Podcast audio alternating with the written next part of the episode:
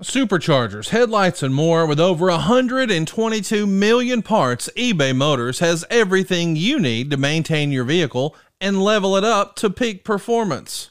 And with eBay Guaranteed Fit, your part is guaranteed to fit your ride every time or your money back.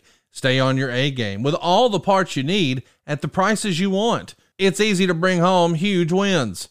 Keep your ride or die alive at ebaymotors.com.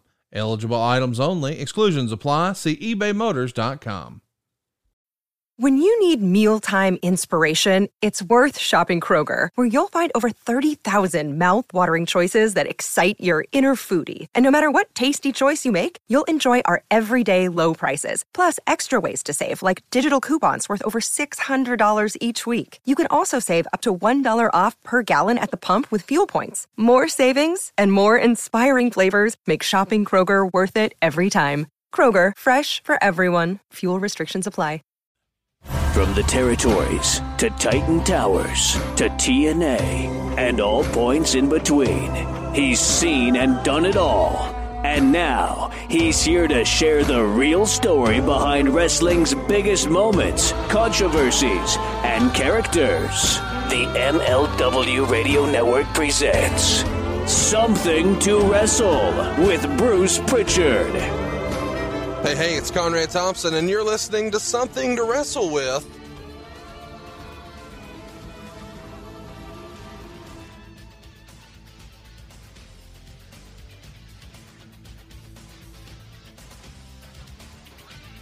Bruce Pritchard. Bruce, what's going on, man? How are you? It's a beautiful day in the neighborhood, by God. Coming to you live from the Conradison Studios here in Huntsville, Alabama.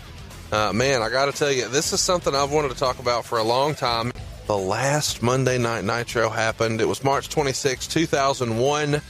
Uh, is this one of the highlights of your career? One of the top 10 moments? Yes, absolutely. It was history in the making, and I got to be a part of it. And uh, it's a, it's kind of a cool story because it was a big deal at the time, but in hindsight, man, it's an even bigger deal because the wrestling business changed forever that day. And I don't know that people really grabbed the. Um, the, it, I don't know that people grasped the, the gravity of the situation at the time. I mean, it was a big deal because it was the end of the Monday Night Wars, but I think people thought, well, something else will pop up. And nothing ever really did. I know TNA existed, but I guess it exists. You know what I mean? It's just, it's You not, know. well, it's not, well, you know, it's not the same. No, it's it's not. And but at the time, it was an end of an era, and it was a situation that had come to a head like a big nasty pimple, and it all just popped. And then after you cleaned it up, you realize, wow, there's not much there. Bet you never heard that analogy in regards to WCW just being a big nasty pimple that popped, and then there wasn't much there at the end. You could also say that it's kind of what happened in the wrestling business. It feels like the WWF has not been the same since. Uh, I, I feel like everybody does their best work when they have competition, and uh, I know that, the, that they're trying to compete with themselves right now, but it's certainly not what we had with the Monday Night Wars. But before we can talk about that night specifically, let's lay a little bit of backstory, which is what we like to do here on the show. Uh, Eric Bischoff was quoted as saying, Towards the end of 1998, around August, it started to become very apparent to me that Time Warner and their conglomerate didn't really want WCW to survive. Um, it was obvious to me because of the things they were doing to us, reallocating budgets that had been already allocated and cutting budgets that had already been approved six months or a year in advance. Uh, Bischoff would go on to leave WCW in the fall of 1999. And when he came back in the spring of 2000, he realized that WCW was just not going to survive this new AOL Time Warner merger. Uh, so he starts pitching Brad Siegel on selling the company, uh, meaning if he didn't want to fix it, maybe he should sell it. So by late 2000, Siegel finally agrees, and Eric starts to shop for a deal. Uh, who Bischoff found were Brian Bedol and Steve Greenburg of Fusion Media Ventures, and they founded the Classic Sports Network in 1995 and then sold it to ESPN a couple years later for $175 million. So these guys have some cash and they're familiar with uh, sports entertainment and they're familiar with television. Uh, so Bischoff winds up raising $67 million with Fusion Media Ventures to purchase WCW. Uh, and this all happens at the end of 2000. Uh, and somewhere around here, a new wrinkle is introduced where Siegel wants 10 years of the programming for TBS as part of that contract.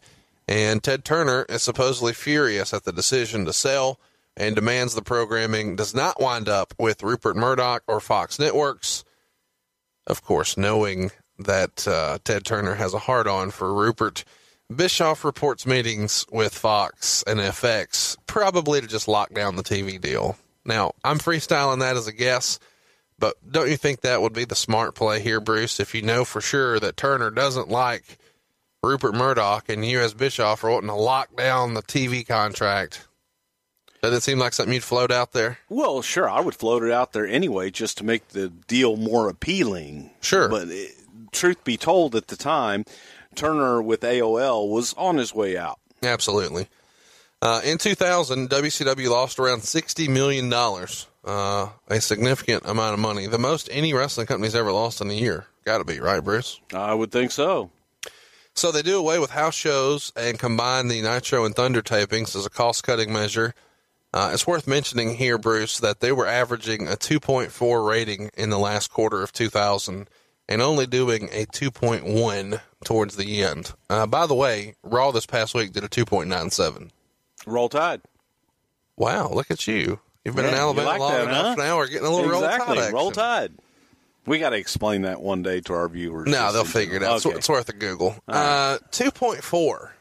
This is viewed as the death knell. Like, oh my God, there's 2.4. Shut it down. Now, obviously, they're losing cash too, but uh, I mean, we're at 297 now. Yeah, I know, but the the landscape, the television landscape at the time was different. There weren't as many. There's still, you know, it's it's hard to believe. In 2016 years ago, we thought we had reached the limit of our channels for television, our choices for entertainment, and now you look at the choices for entertainment with Netflix, DirecTV, and all the different streaming services that are out there. And we thought it was bad back then.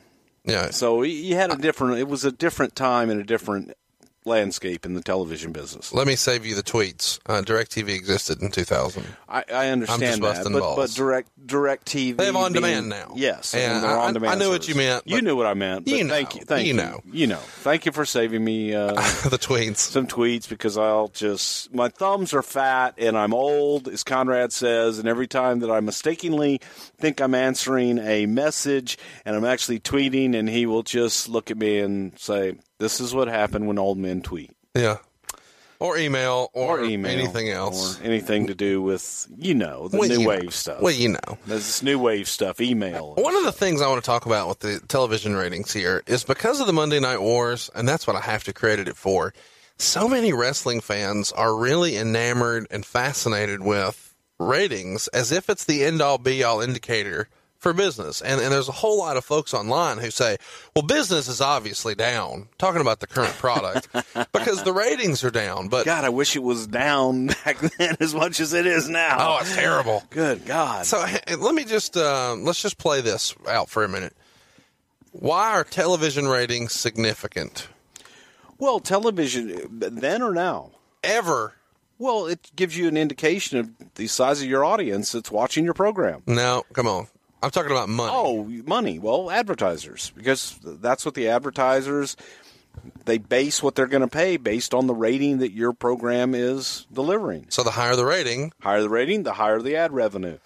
so ad revenue is just one piece of a business indicator of a revenue stream. So this is independent of merchandising and licensing and live events and to, you know all the other stuff at the time pay per view everything else network now but you know what I mean there's Sure. there's a thousand different revenue maybe not a thousand there's a half dozen really significant revenue streams that kind of everything falls into a category and television as it is the way it is right now with the WWF they receive a huge rights fee and this yes they do get a little bit of inventory but they're getting paid whether the rating is real high or real low. Sure on their share and their split of uh, the ad revenue from the, the stuff that is sold that money can fluctuate. And if it's really low for a really long time yes it could affect their rights fees the next time they renegotiate and the next time the contract's up.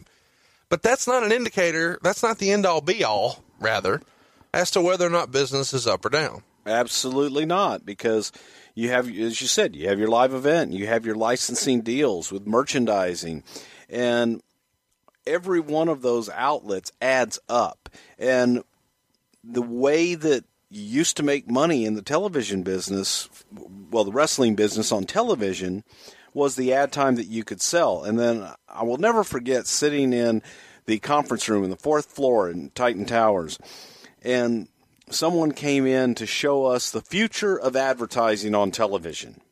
And they took an Olympic program and they took uh, just feeds from the Olympics and they showed us about how the 44 yard dash was brought to you by McDonald's. Citibank sponsors this replay and, and all every breath out every every as a sponsor line was a sponsor and the way they place them all over. And you look at the show now. And there it is. The replay is brought to you by 2k17 k, Yeah. jewelers. And all of that is revenue. Yeah. Every bit of it. And there is no better, in my opinion, company that exploits and gets every single penny from advertisers. Now, the advertising and the sponsorships, in my opinion, are relatively cheap for the WWE because they always over deliver. And they, they will always give more to an advertiser. And and and wrestling advertising has always been historically considered lowbrow and pennies oh. on the dollar right. you know, golf may get a fraction of the rating, but command a much higher, higher ad rate and get sponsors like Lexus or Yes. Rolex, whereas, you know, Raw is not getting that. But uh, you got to take hats off to WWE for the way that they do go after their sponsors and their advertisers. And if there's something to sponsor, they'll sell it. Yeah, and uh, it's worth mentioning there's lots of talk, at least online, during their most recent pay per view, uh, where they were doing lots of fan cutaways and fan reactions in the replays. Uh, it had a sponsor. Of course. So if you wonder, hey, where are all these replays in here? Why are the? Come on, that's a sponsor. It's a revenue stream. Uh, but the, the reason ratings were relevant back then, as wrestling fans, and even from a front office standpoint, is you guys were competing. Yes. And so if you had a two, if, if you had a, a, if they had a two point four and you had a three point one, it was high fives all around. We won. Well, those were numbers that could be discussed. We weren't going to discuss what the house actually was and what the revenue was, what our rights fees were, and things like that. There was no public record. So, of course. So, ratings were something that you could look at from the outside looking in and go, okay, well, two is higher than one. yeah. You know, three Well, is higher than two. Because with everything else, you can gamify it. And Right. not saying you would lie about attendance, Dave Meltzer, but you know, people. Meltzer lied about attendance all the time. Okay. You don't have to cough that under your breath. All right, let's move along. Uh, the creative here is uh, not good for WCW in 2000, uh, and I'm sure by now everyone listening has a few different examples that they could list or that come to mind. But I did find one that I found interesting that uh, I have to mention. Feels like we talk about him a lot. If I ever meet this guy in person, he's going to punch me in the mouth, and I've never even met him. Who? Terry Taylor once pitched uh, an angle for, or a gimmick rather, for an evil architect named Bill Ding. Does this surprise you? No. Supposedly, allegedly, he was also credited with Hugh Morris, Perfect Sean, and Terra Ryzing. There you go. Isn't Need it? I, need I say? I mean, do, do I really have to make a comment on that? Does it not speak for itself? well, you know. You know. Uh, Spend my days working hard on the go. I got requests for that. I'm sorry. Um, help me understand. The guy who is uh, who credits the Red Rooster gimmick is killing his career. Is the guy pitching fucking Bill Ding? is that a rib? Oh man. I, I mean, really, do you, I you're, You know, you just laid it all out there, folks. Decide for yourself. You tell me. as a frame of reference uh, for the popularity of WCW around this time, the WCW magazine uh, has around forty-seven thousand subscribers at the end. That seems like a lot for a WCW magazine. I didn't even know they had a magazine. Well, a lot of people didn't. Uh, so here we go. January 11th, 2001, Bischoff and Siegel host a 45 minute conference call to announce the deal And Siegel says that Turner never planned to sell, but the offers poured in, including from the WWF. And that very same day that that announcement is held, the AOL Time Warner merger goes down. Uh, one of the new demands from Time Warner uh, and their side is allegedly a 12.5% stake in the company in terms of profit sharing, but no financial obligation should company losses continue to occur. What's your thought on that? Hey, if you do good, give me 12.5%. Give me some money. Yeah. Uh, amongst the offers, uh, beyond just the Bischoff one and the WWF, was a name that we've talked about quite a bit on the show Mr. Jerry Jarrett. I can't. And this is kind of shocking to me. Uh, I don't know why, because a year later he would uh, roll out TNA. But he's supposedly being funded here by the investment firm that helped take the WWF public a year prior. And apparently, ever since then, they had an interest in the business. Did you hear at the time that Jerry Jarrett was one of the potential suitors to buy WCW? I heard rumblings that, that he was trying to get people to use other people's money. Uh, hang on now. No, I did. That's what I heard. I, But you kind of said that in a shitty way. did I? I heard rumblings that he was trying to get to use. Well, he wasn't going to use his own money because he doesn't have enough confidence in himself to spend his own money to go out and gamble on him running a company. I'm just curious. You know. how was WrestleMania funded? Hey, but they succeeded, didn't they? I'm not.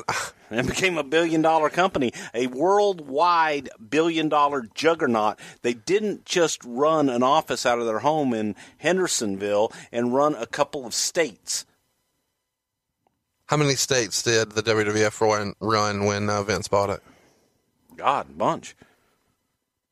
You're just fucking ribbing me now. No, I'm not ribbing you. Why would I rib you? Well, because it's what Well, you do. okay, more more than uh, Nashville, Tennessee did. You're just going to be this way the whole show? You damn right I am. Okay. I got my pouty shoes on. I'm gonna be pout boy tonight. We're talking about Jerry Jarrett. Are you going to give me something before we move on? Well, no, I, I just we did hear rumblings, but it's it's laughable. it's laughable because we had already dealt with Jerry Jarrett. We had been around his expertise and his great mind, and the thought of him running it was like, oh my god, it goes from bad to worse. So the, That the thought, m- me saying, "Are you going to give me something?" wasn't so I would get that. what? I mean, what do you want? I'm saying Had I Jerry heard Jarrett. rumbling? Yeah. I'm saying Jerry Jarrett. This is a cue for you. You know. if we were, you know, if they were looking for a, a chicken salad recipe, maybe. Uh, help me understand. What do you think if you were to have a conversation with Jerry Jarrett? Let's pretend I'm the investment banker, and you're going to call and ask for the money. Okay. Okay. Ring. Hello, this is Conrad. Huh? This is Conrad. Oh, uh, uh, hey, hey, Conrad. Hello, who am I speaking with, sir? Huh? This is Conrad Thompson. Uh, I, I run an investment firm here. Can I help you with something, sir? Oh, well, you know, uh, this Jerry. Jerry, who, sir? Uh, well, you know, Jerry, Jerry, Jerry Jarrett. You know. Mr. Jarrett, how can I help you, sir? Um. Well. Um. Well, you know, we we would like to to buy some wrestling, and was wondering. Well, you know, I'd like to. You know, you got. You, well, you know, money. You know. Yes, sir. We're an investment firm. Uh, you have an interest in, in wrestling, you say? Can you tell me who we are and, and what exactly you're trying to buy? Well, you know, where we we do wrestling. Well, I I promoted.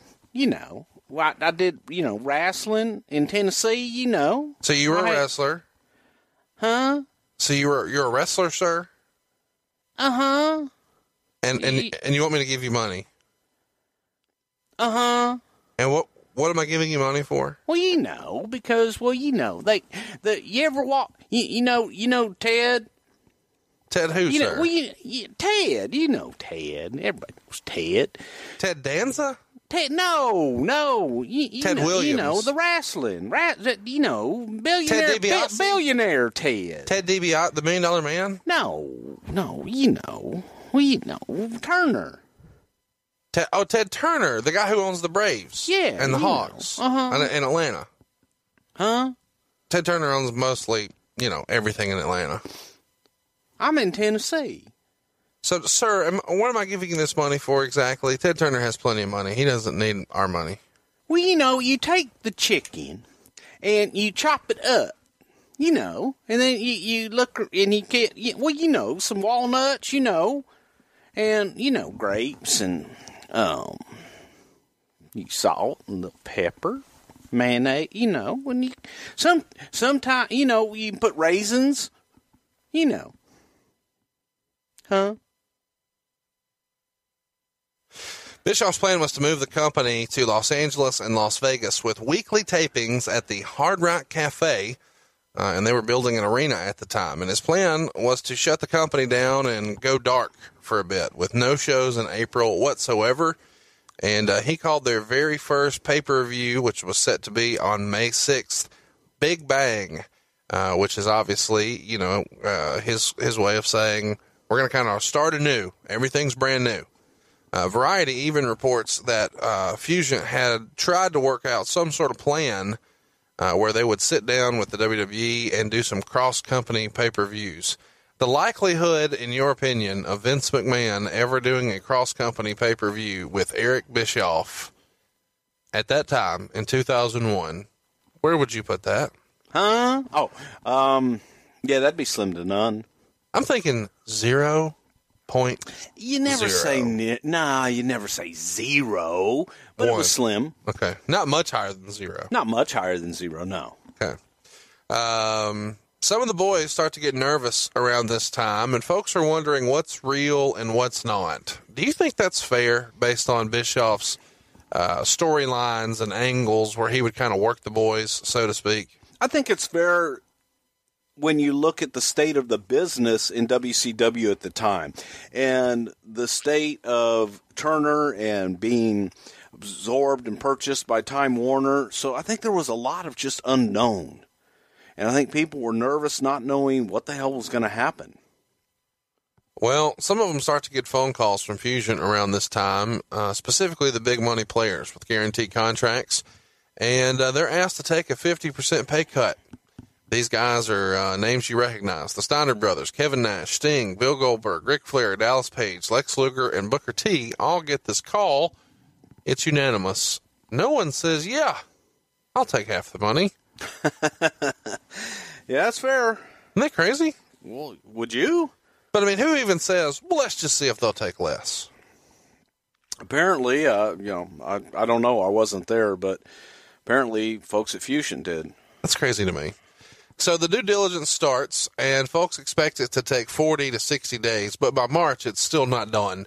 Now, we're going to have some folks who say, hey, what's due diligence? Kind of explain that. Well, they would have to get in and they would have to see what the business, the state of the business actually was. They would have to go through discovery and take a look at the profit and loss statement. And Well, let's start from the beginning. You make an offer You make to buy a company based on the information you have, but you don't have all the information. right, and frankly, you have a lot of rumor and innuendo, Really? and you have to get in and find out what's real. And so this is kind of like, uh, I love how you're leading me this week. It's just um so you're like taking a, a, a car and you're having your mechanic check it out. correct. You check it under the hood. Let's see the- Great analogy. Show me the Carfax. Uh, two days before the March 18th pay per view, which they called Greed, which is pretty ironic, uh, Kellner, the new CEO of Turner Broadcasting, announces they want to focus on comedy and sports to make their networks more high end. And uh, what that means is Thunder and Nitro are canceled, effective at the end of the month. At the end of March, they're done. Uh, and this all goes down while Eric and Siegel are on vacation.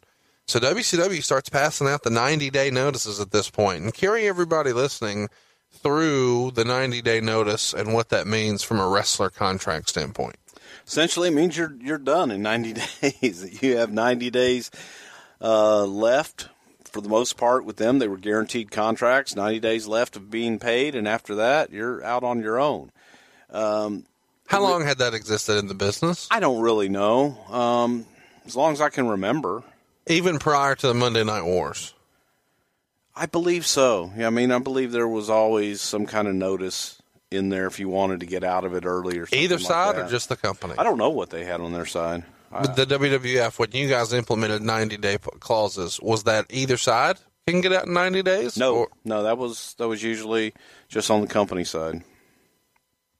what was the percentage, would you say, were releases using this 90 day clause based on injury as opposed to just, hey, we don't have anything for you creatively? God, I have no idea. I'd have to, I'd have to look 50-50? at it.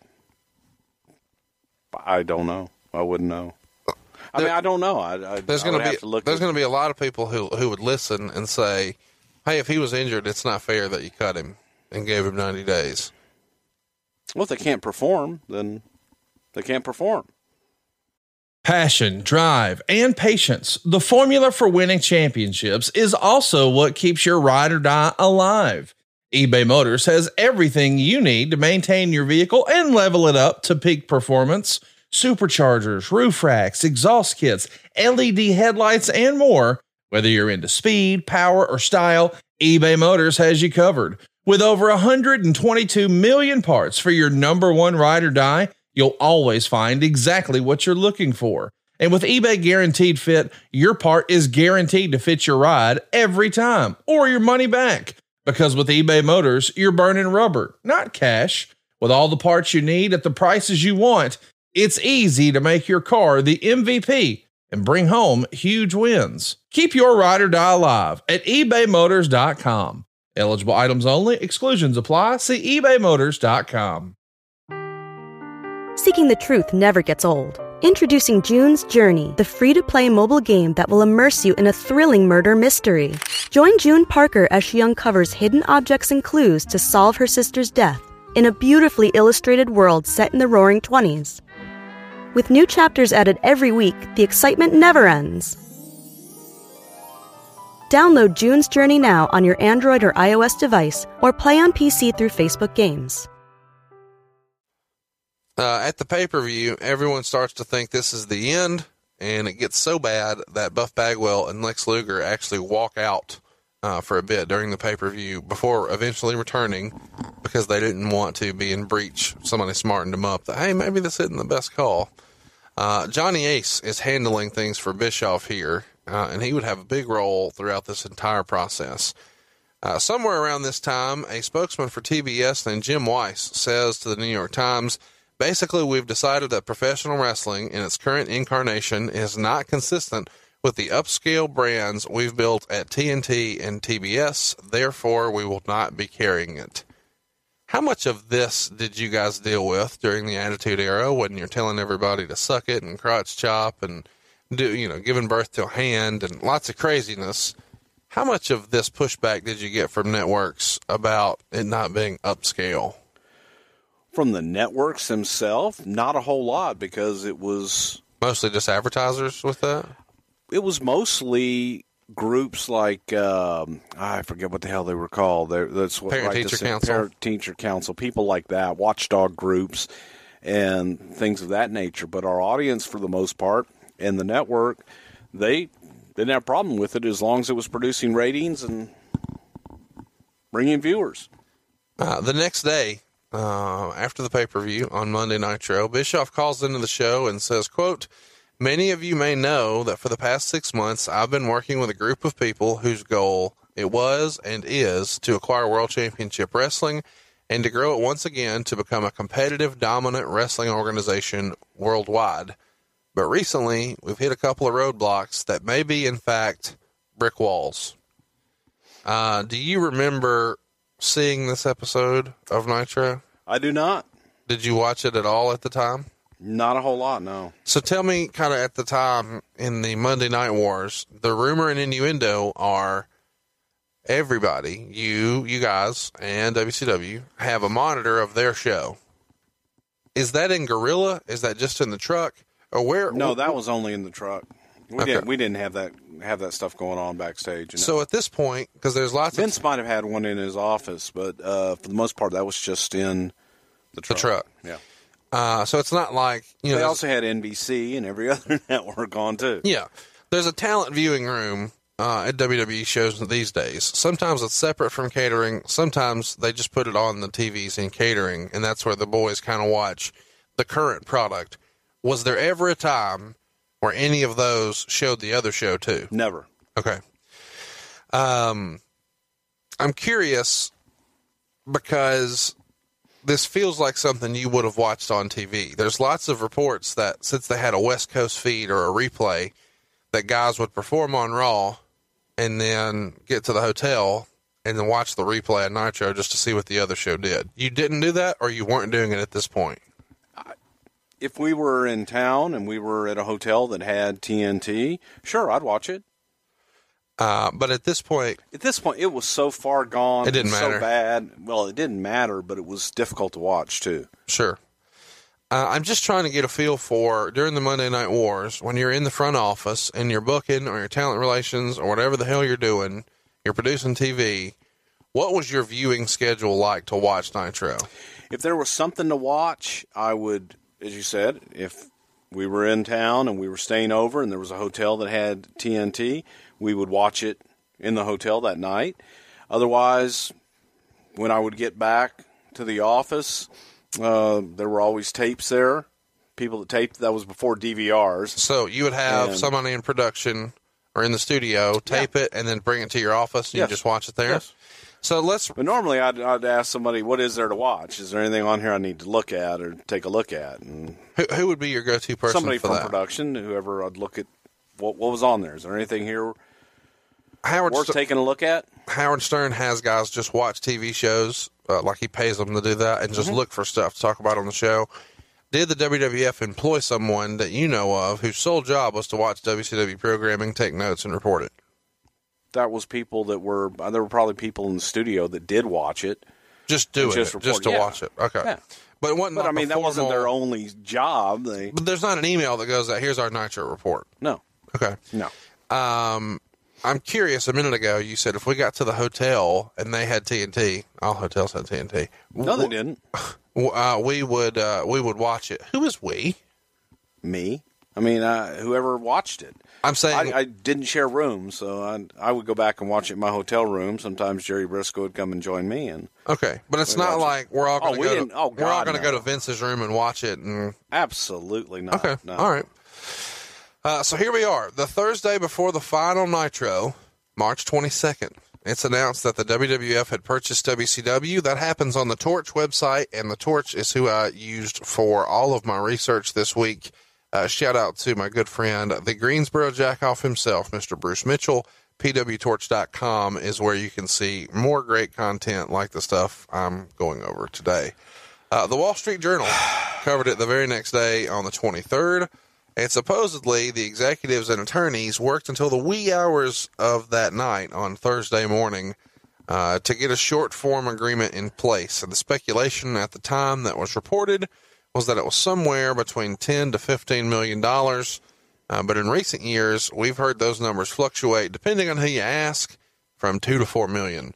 So before we talk about money, and you tell me we're not talking about money, uh, tell me when you first knew for sure, hey, we're really a player in this thing because it came out in January that you guys had made offers. But tell me about that. You know what you heard back then, maybe in November, December, January, and then when you knew in March. Oh shit, this is a real thing. Well, I found out it was a real thing probably that Tuesday or Wednesday before it happened. Did you? What did you hear in late 2000, early January about Vince possibly making a bid? I don't remember hearing anything serious at that time other than there were feelers put out there, but there were ridiculous numbers that were reported at that time. 50 to 80 million, and, And there, then, yeah, he was not interested in that at all. sure. I mean, there's no sense in it. No. Um, The the interest, just so it's clear, what we were interested in was if there was a possibility that it could remain on TNT. The the time slot was interesting. Uh, being on another network was interesting, and being able to take the brand and expand it on an already established time slot and already established network. So that was attractive at that time when we found out that was not really going to be a possibility, it changed to the library. Um. So, when did you know? Hey, this is really going to happen. You said the Tuesday before. That- well, really, uh, we didn't till it was done on that Wednesday night, and as you said, it did go into the wee hours, and that was Stu Snyder, who was the WWF CEO at the time, and Stu had previously worked for TBS. He, he worked for Cartoon Network. oh wow, okay. and Stu was the CEO, great guy. And during all this negotiation back and forth, the guys at TBS had reached out to Stu because here we are, the largest wrestling company in the world, whether or not we were interested. Would we like to buy it? Right. And also looking to Stu for some advice on what they should do. And the offer came up, and then here we were.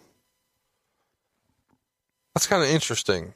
Uh, and I take it that they contacted him because if you're trying to unload this thing, who the fuck else even knows what to do with it? Correct. I mean, it's really a Yeah. unique deal. Um, so when do you first uh, you, you, you hear about it, and what does that sound like? Um, what's Vince say? you know, goddamn pal. Well, okay, but let me let me rewind this too a little bit, just so you understand where where we come from. When Vince bought a casino in Vegas, I'm sitting at home and get a phone call. Hey, pal, we bought a casino. What the hell? No one knew. No one even knew Vince was in Vegas. And he went out and bought the damn Debbie Reynolds casino. So there were, you know, a lot of things, you know, at times that Weren't discussed. It just weren't, happens. weren't discussed and just happened. And you're sitting there going, Did you know that? And everybody's going, Did you know that? Did you know that? And he would go off on a whim at times. Obviously, in his mind, he knew what he wanted to do and, and had, had And he a did it. And he, and he did it. And that's the way that Vince operates. So to hear early on, well, yeah, we'll we'll throw out a bid at WCW. That you hear those things all the time. When I heard we're going to buy the uh, restaurant there in Times Square, and we're going to have a WWF themed restaurant. Goddamn, pal, it's going to be the WWF restaurant. It'll be bigger than Planet Hollywood, bigger than Hard Rock. And like, oh, okay, great. Next thing you know, you're doing a grand opening in Times Square, the most expensive property in Manhattan. And so you you're shocked constantly, but then you learn how not to be shocked. So it was just kind of another day at the office. Okay, we're going to buy WCW. How does he tell you? Or I mean, here's my here, here's my question. In my head, he at least he goes to a couple of confidants and says, "Hey, what do you think about this?" He asked what we thought about purchasing, uh, possibly purchasing the brand. Who is we? we i was a part of it uh, stephanie obviously shane kevin dunn uh, brian gewirtz i believe michael hayes was there i don't know for sure i don't remember paul heyman was there and Wait, wait, wait, wait, wait. This is March, and Yes. Heyman's there, yes heyman was and there. he's involved in this meeting. he was involved in it for Now, the Vince reason- wanted to pick his brain and see what he thought The reason that's shocking to me, he had just debuted as an announcer on Monday Night Raw. ECW had not yet even ceased operations and filed bankruptcy. That wouldn't happen until April, and he was in the meeting. he was a Vi- part of the creative team at that time when Vince said, so he can wait a minute. He walks in a creative meeting and says, "What do y'all think of about WCW?" well he pulled a few of us out and asked us yeah And am I to guess that this is in the big conference room on the top floor? no this was actually at the television studio in the conference room there Okay. And so you guys are around a big table, and Vince is at the head, and he goes around the room and says, "What do you think? What do you think? What do you think?" pretty much So carry me through. What what, what does Shane and Stephanie think? they were for it and thought it would be a good idea. Again, it all depended upon what the conditions were, what the price was, Sure. what, what we got for the price, and And at that point, you don't really know. we had no clue. Yeah, we we didn't have any clue other than You know, you- you know, you get- library was attractive. Right. The the lure of having The name, the brand, the, the logo. name, the brand. It was like, okay, You know, they've kicked our ass before. Maybe we can reposition the brand and build it to be viable again. So, So you guys all have those type of discuss. Maybe we could make a show. sure. Okay. So it's just a free form roundtable. What if? Yeah, and I'm sure Vince has in his head what he wants to do. But he just wants to hear. He wants, yeah, he's the kind. he'll he'll take an idea from anybody. Carlos the janitor doesn't matter. What about uh, Pat Patterson? What did he think? Pat wasn't there. Okay. Uh, what did Heyman think? Well, sir, WCW is a dead brand. It's dead. And, you know, he just, I don't know. He just kind of, uh, So he shit on the idea. Everybody else is pro. Paul did kind of, yeah. Paul Paul buried it, and I Why? Think, I think in Paul's in Paul's burial, I think that, and this is Bruce saying this is not what Paul said, nor have I had any conversation with Paul. My interpretation of Paul's burial was that I think Paul felt that Vince should have done that with EC, uh, ECW. WCW is a dead brand, but ECW was a dead brand. To what with ECW? Invest millions invest, of dollars. You know, whatever money he was going to pay for WCW, take that same money, give it to keeping ECW alive. And and that's my interpretation. That's my conjecture of what I kind of think that the underlying I'm a huge, I'm a huge ECW mark, as you know, but uh, the number of eyeballs that saw and recognized WCW compared to ECW is two totally different animals. true. But you had the owner of ECW sitting at the table. Sure. And and Paul So Vince hears this and, and just knows to take it with a grain of salt. but again, he, he wanted to listen. He was interested in Paul's opinion. Uh, the most popular idea, though, kind of the common idea at the table is let's give WCW a show and create our own competition with it. Try Correct. to redo something. Yes. Uh, so then the the show, you know, or the the deal is made in the wee hours of the night. Uh, is this something that we would have? You know, there's the uh, the famous McDevitt. Would he have been involved in this, or is this not the group of attorneys that Vince would lean on for that? No, this was more the in-house attorneys. Jerry might have been involved in it. I don't know, but it was mainly Stu and uh, I believe Frank Serpe. I know. Well, I know Frank Serpe was involved in it. Frank Serpe was uh, the head of the finance. I think he was the head at that time. Might have been Augie, might have been Frank, but I know Frank was involved in the transition. Was there any gamesmanship to hiring a guy who used to work for Turner to be your CEO for WWF? Stu, Yeah. he worked for Cartoon Network. I mean, it wasn't like he was in WCW or anything like that, but he was a bright guy. He was. But he's familiar with the inner workings of Turner Broadcasting.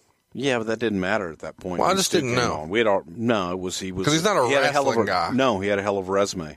For Had a hell of a resume, yes, without a doubt. Um, I'm going to ask because real time. The number that comes out at the time is 10 to 15 million, depending on who you ask. More recently, it's 2 to 4 million. Just, you know, nod up or down. It sure as hell wasn't ten to fifteen. How you like that? See, I just talk numbers with you. Was it, was it less than 4? Yeah, Okay. Was it more than 2? not telling you. okay. So it's less than 4. Um, It wasn't nearly as much as everybody thought. when you hear the number, who do you hear it from? Well, we didn't hear a number. I, you know what? I did not hear a number till after the fact, and was shocked. I was shocked because you'd been hearing all these huge numbers. You've been hearing about what Fusion, you know, like I said, the sixty million, eighty That- million dollars. That's and, what I'm saying. and you're thinking, oh my God, how much did we pay for this thing? right.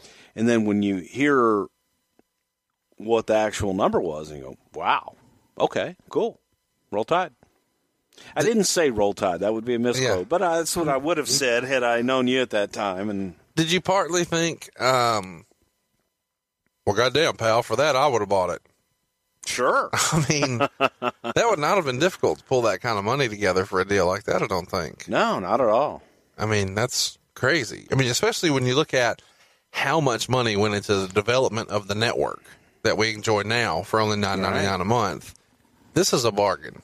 Sure. Uh, when do you know what all you're getting? We didn't. And we knew that we were getting the library, but the due diligence hadn't taken place. We hadn't had discovery. We didn't really know what was there. Let's run through it just, you know, like a third grader. They rent office Well, hang on. I, I'm sorry. I'm going to answer your question uh, a little bit differently.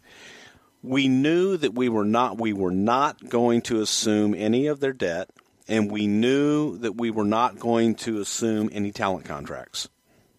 That whatever we did with talent, we would redo under the WWF name. We would not because we had no idea what they were. So instead of buying the company, what you really bought were physical assets, Correct. the logo, Right. and the library. Right. Um, We brought a bunch of bunch of different but when uh, you buy IPs the and when you buy like the that. company, though, you inherit the debt, and so to to just you know kind of No, do a it, do a yeah. fire sale here. correct. Um, so let's run through this. Turner owns all the real estate, so WCW doesn't own any land or buildings, um, but they did own, you know, silly shit like rings. No, that's not silly for a wrestling company to own wrestling rings. No, but I was, for when you're talking about you know millions of dollars, Yeah, they own they own wrestling rings. I mean, we got the rings. We got belts old. and you know entrance sets and Uh, yeah, I don't think we really even took much of their sets. We we did take their their trainer boxes that they have, like the big crates that you see on um, concerts and things. They roll around backstage. They had some nice trainer setups.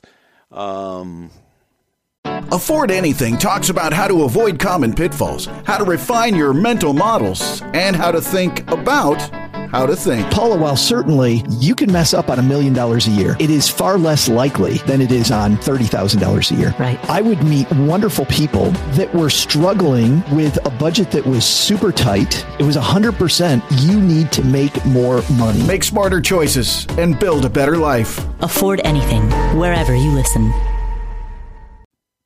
well, where do the rings go? to the warehouse, and some of them went to talent.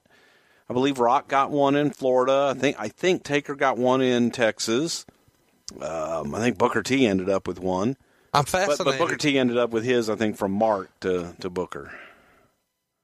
from the Undertaker. Yes. Okay, I'm fascinated by a WWF talent like the Undertaker getting a WCW ring. I don't know why. I mean, I get this is a dumb Mark question, but outside of like taking bumps or something, what could he really do with that? The ropes are different. It's a different size. Uh, you know, as a wrestling fan, I get this is a dumbass question. I've always been told WCW rings were smaller, WWF rings were bigger, and that the ropes were totally different. They're cable. So it's not like you could do flippy shit off of it and it translate to the exact way it would be in a WWF ring. And it seems like your timing would be off if the ring was bigger. Yeah, smaller. that's true, and and all of that is true. But it was a place to take bumps, and if you're going to be recuperating from an injury, you could go in and wrestle around, take bumps, things like that. Not ideal. Like Undertaker, for example, uh, ended up with the WWE ring. So, um, like I said, I think Booker ended up getting uh, some of those rings eventually, but it was there. We figured we might be able to use them, and we did use some of them for spot shows where we needed smaller rings, things of that nature. Well, Use them for developmental. Some of the places that had smaller venues. But I just mean in terms of a lot of, you know, a lot of, like if you bought a construction company, you're getting a bunch of machinery, you're getting heavy equipment, you know, you're getting. We got stuff. rings. You got rings. We got rings. Um, anything else you can remember you guys buying and getting possession of that you remember thinking, this is kind of cool or this is kind of silly? No, not that I can really remember. Uh, do you, um, you've always been a title belt guy like our great sponsor, Leather by Dan. Do you remember any of the belts you get, you guys got and, and remember thinking this is kind of cool that we have this? No, Okay. honestly, no. They were. I mean, that's were- the only thing I remember being on TV that was really WCW. Aside, is- aside from the big gold belt, there weren't really any cool belts. yeah. And they- wa- it's neat to see Shawn Michaels with that belt and The Rock with that Sure. belt. I mean, that's kind of fun. without a doubt, that's that part's cool. But it was the rest of them were just belts. You know, they're Yeah. just props. Yeah. You know, Uh, so Bischoff announces um, on this next to last Nitro that the final Nitro will be what he calls Night of Champions, and he invites all former champions to come to the final WCW broadcast on Turner. Uh, and the penny pinching at this point is out of control, and Brad Siegel insists on personally approving travel and talent for the final show. And they even lock down the office to make sure nothing is stolen. And there are reports of security checking briefcases and even frisking office staff as they left. Have you ever heard of some silly shit like this? No, but I can understand it. What would Yes. they be stealing though? Who knows? You know, letterhead, Yeah, I don't know. Who knows? Well, rumors are some folks still managed to get a workaround and wised up and just mailed stuff to themselves. That's classic. because you can't leave the building with it, but you know we'll pay for the postage to send it to your house. this is hilarious to me. Uh, before the show, AOL starts offering the final show rather. Uh, AOL starts offering guys who are on guaranteed contracts, um, you know, a buyout. And let's kind of run through the money here, which obviously Bruce, you know, wasn't privy to since it was an AOL deal. Uh, but allegedly, guys who were earning less than five hundred thousand dollars a year would be offered seventy cents on the dollar as a lump sum, and guys who are earning between 500,000 and 1.5 million would be offered forty cents on the dollar, and guys who made more than one point five million would only get thirty cents on the dollar. And the torch notes that that's just where the negotiations opened. Uh, but the idea here is if you accept, you're free to go work for the WWF. So you kind of get paid twice. You get one lump sum right now, and if uh, it goes according to plan, you'd make way more going to work for the WWF, which I guess is probably a good strategy for AOL, but it doesn't really work out. Uh, Nash says that he's just going to ride it out and then kind of feel out the WWF in 11 months when his contract is up. There's supposedly no interest at the time from the WWF side in Luger or the Steiners. Can you confirm or deny that? Well, there was no interest in assuming any of those contracts. Um, but I mean, in terms of outside of that contract, like if they got a buyout and they were available, Luger never came. It never got to that point because they weren't available, and And they weren't taking buyouts. yeah, Yeah. And so a lot of those guys don't. And Goldberg specifically, go ahead. and frankly, we looked at it as we understood. The, Oh, guy- sure, the guys are, are were making a sick amount of money, and They got to sit at home and do nothing and check the mail and get a big check. and uh, and there was no problem with that. Yeah, it's hard to argue. Uh, Goldberg uh, had uh, two and a half years left on his deal. Uh, the year that WCW goes out, he was making 1.2 million. The next year, he was scheduled to make 1.7, and the third year of his contract, it was 2.2. Uh, so when he gets the call from AOL to make this offer, uh, he very politely says "fuck off." How do you politely say "fuck off"? Well, I'm being facetious. Well, you know. Uh, so here we are now. We're at the final Nitro, and uh, Shane McMahon supposedly holds a meeting and tells the boys that there will be a WCW TV show in about six to eight weeks, but all the details are not yet ironed out and to be patient. At the same time, in Cleveland, Vince McMahon is holding a meeting at TV to tell the WWF crew that this purchase would not affect their jobs. So you're not there in Cleveland. So let's talk about that first. Um, did you know that having a meeting with the guys to tell them, hey, everything's okay, this isn't going to affect your employment, was necessary? Oh, sure, because the the talent, all they knew is, okay, wait a minute, they're buying WCW and they've got all those guys. Or are these guys going to come in and take our jobs? Are we? You now have double the talent, perception wise, that they're buying a company, so everybody thinks that they're buying the talent, buying the company, and all these guys are going to come in. What are you going to do with them? Right.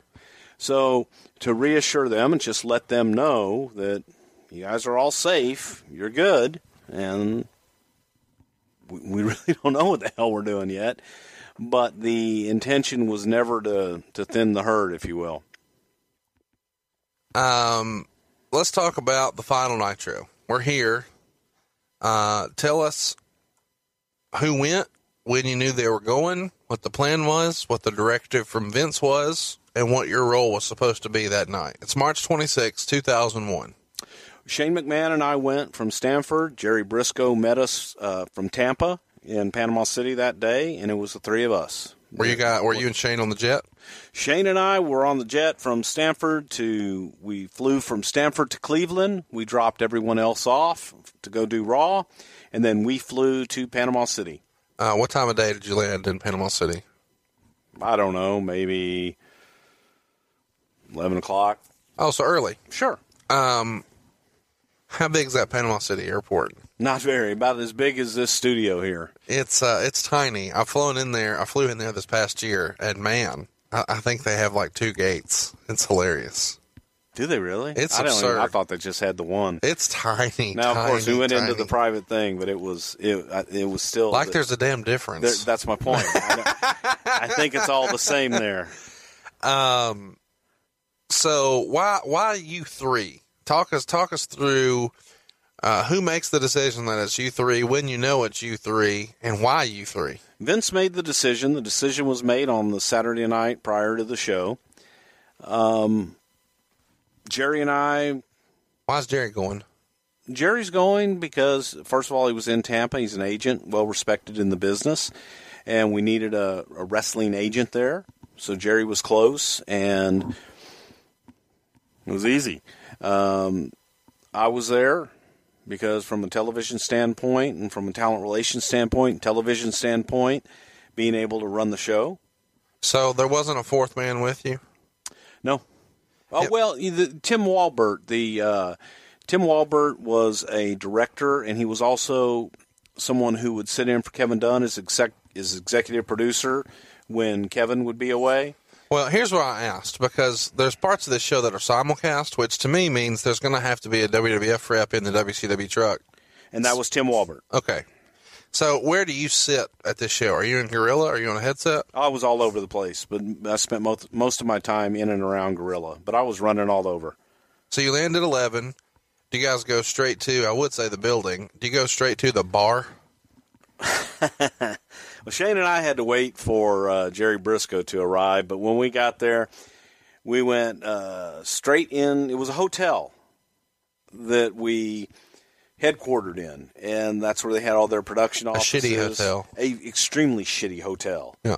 And we got in there. We met with John Laurinaitis, who was our liaison for all of this, and Johnny, we, we just went over. We had gone. We had been dealing with Johnny throughout the weekend as well, letting him know what we wanted to do. And and the crazy thing was when this decision was made, all of a sudden, bear in mind, back in WWF land, WrestleMania, the biggest show of the year, That Sunday. was coming up that Sunday. Yeah. So now we're taking Shane McMahon, who's a huge part of the WrestleMania promotion, facing his father at WrestleMania.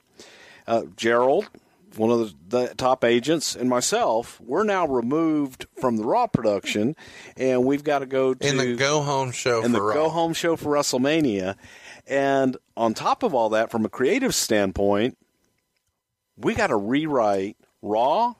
We've got to rewrite SmackDown. And oh, by the way, we have to write Nitro too. So not only do we have to rewrite our two go home shows for WrestleMania, we have to write the show of the people that we just bought. So it was extremely challenging from a creative standpoint and uh, taxing in a lot of ways, but uh, it was it was pretty cool. So you land, you get a rental car. No, we had a we had a limo. Okay. We had a limo that. Where do you find those in out. Panama City? It was there waiting on us. Uh, and you go uh, in this limo to one of the shittier hotels in Panama City. And there's a little. Yeah, I haven't been up. to a lot of hotels in Panama City, It's the one of the worst. but I would have to venture a guess and say that this could be one of the shittiest hotels I've ever been in in my life, and I have been in some shitty hotels. So you get there and you see that you're going to be wrestling on the beach, uh, near a pool, at a bar. And uh, who all is there that you remember running in? As soon as we arrived, like I said, we were in a stretch limo and we pull out. And I, I also remember, I, I don't know why, but we were either on grass or on dirt. And Tim Walbert was the first one to come up and introduce, you know, everybody to us. I saw Craig Leathers. Craig Leathers was an old WWF alumni who worked for Turner Broadcasting, and he was in the truck for Turner. And WCW said hello to Keith Mitchell. Keith Mitchell, eh, we've spoken about Keith here on the show before. And Keith was the director, producer for WCW, said hello to them quickly, and then we quickly went into the wonderful suite accommodations that we had at the hotel to meet with John Laurinaitis and kind of go over the show and let him know, give him a game plan on what we were going to do for that day and that night. What does John say when you meet him? Oh, hey guys, how's everything? We got a nice little room over here for you. Be your office. That was about it. The most recent time we talked about him on the show is on the Vader episode where he kind of indicated as a representative for all Japan, he acted as if the WWF superstars had no name recognition. Nobody knows who these guys are. Undertaker. No one's ever heard of him. Yeah, it was. Uh, but look, you know, Johnny was doing his job, and I got to say this, uh, and I, throw this out there to any and everybody that's ever worked in talent relations. Absolutely, the single most thankless Oh my gosh. job Yeah. in the world. You get zero credit, you get all the heat, you're the biggest asshole, and nothing you do is right, and everything you do is wrong, and you're He's just a a, dumbass all the time. Um, so my Should it be the best paid position in the office? it should be because it is the most heat seeking position in the office without a doubt. Uh, what are your memories of Club La Vela? Try to describe that for our listeners who aren't familiar with the Redneck Riviera. You know, you and I have talked about this off off mic about I don't remember a club per se. I remember the hotel, I remember a beach. And The club is huge, and on the weekends gets like six thousand people. In but there. it's outdoors, right? Uh, it's it's uh, it's inside and I never went inside in a club at Their all. Their gimmick is party with thousands, and it was the reason it's being used here, and it's not anymore. But the reason it's being used here is because it was featured prominently on MTV in the '90s. It was For spring break? Yeah, Yeah, okay. It was hot back then. Uh, and by the way, a lot of fun to be had there in the '90s and early 2000s. Well, it was a drizzling shits that day, I'll tell you that. Um, There's a shirt, drizzling shits. hey, that's a thing in the business too. That would get over. So talk me through on camera. Vince makes some sort of joke about how it's fitting that WCW's last show is in a redneck beer joint. Was that everyone's take on this? Well, it was obviously Vince's take on it. It was it was actually a shame, in my opinion, Absolutely. that the last Nitro Is this shit? is not in an arena, is not in a traditional setting, and that the last visual is on a beach with a couple thousand people in a, just a kind of crappy environment. And to me, that was a shame. And, and it was a shame for those fans of WCW. The you, you want to remember it how it was at its heyday. right. And its heyday was not on the beach Club La Vela. Right. So that that kind of sucked. when you um when you know you're going to be at this show i gotta ask is there anybody you're not looking forward to seeing Not really, no. uh it's reported in the in the torch that shane mcmahon had security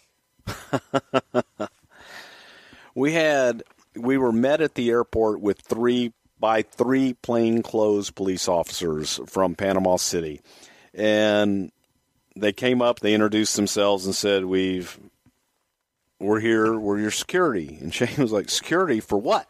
What the hell do we need security for?" I called Liz DeFabio, who was uh, Linda McMahon's assistant, and Liz is a wonderful, wonderful woman but she could be a little paranoid sometimes, and, and they had gotten security. And I said, "Well, in case something happens," I said, "What the hell's going to happen?" right There's a bunch of bunch of people who have no idea what their future is. Unfortunately, they neither want do jobs. we. They want jobs. Um, you're not and the way to get hired is to not beat up brother love right. I mean, and and it also wouldn't be difficult to do.